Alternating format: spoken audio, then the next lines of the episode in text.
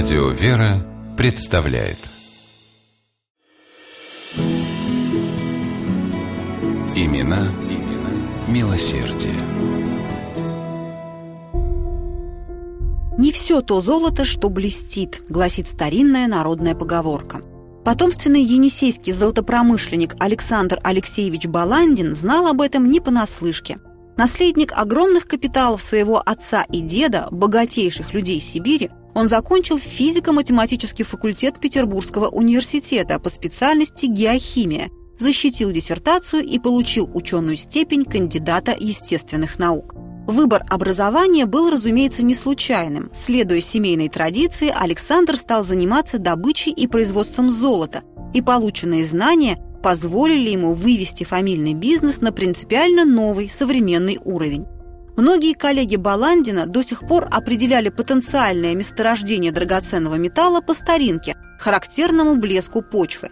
Но Александр знал, сверкающий камешек может оказаться обычной слюдой, а скромный на вид серый комочек глины способен таить в себе чистое золото. На такое вот скрытое золото, не броское, не стремящееся попасться на глаза и ослепить своим блеском, и все-таки самое, что ни на есть настоящее, была похожа и жизнь Александра Баландина – в Енисейске середины XIX века его знали не только как богатого и успешного предпринимателя, но и как человека, чуткого к судьбам тех, кто живет в нужде, кому необходима помощь и сострадание. В историю города он вошел как выдающийся благотворитель. Очень многое Александр Алексеевич сделал для развития в родном Енисейске науки и образования. Он долгое время был председателем городского общества попечения начальных школ. На этом посту Баландин не только занимался организацией и контролем учебного процесса, но и оказывал финансовую поддержку. Обществу он подарил каменный дом и учредил из собственных средств стипендию для наиболее способных школьников. Александр Алексеевич участвовал в открытии Енисейской женской семиклассной гимназии. Причем он не только пожертвовал крупную сумму на ее содержание – но и вместе со своей супругой Верой Арсеньевной преподавал в ней на общественных началах. Вера Арсеньевна – женщина с высшим образованием, окончившая во Франции знаменитые пастеровские курсы, помогала мужу в открытии бесплатных школ и за пределами Енисейска, в городах Минусинске и Черногорске. Супруги Баландины не жалели средств на просвещение – они пожертвовали 50 тысяч рублей на строительство бесплатной народной читальни, открыли публичную библиотеку с книжным фондом в 5 тысяч томов.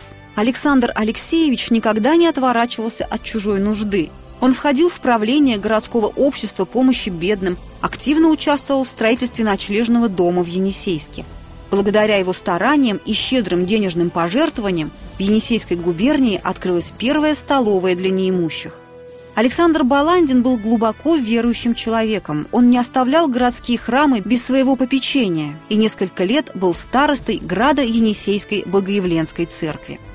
Современники вспоминали об Александре Баландине как о честнейшем, добром, отзывчивом и очень скромном человеке, не любившем ничего показного. Самое богатое месторождение чистейшего золота скрывалось не на его рудниках и приисках, а в глубине отзывчивого и сострадательного сердца этого удивительного человека. Имена, имена милосердия.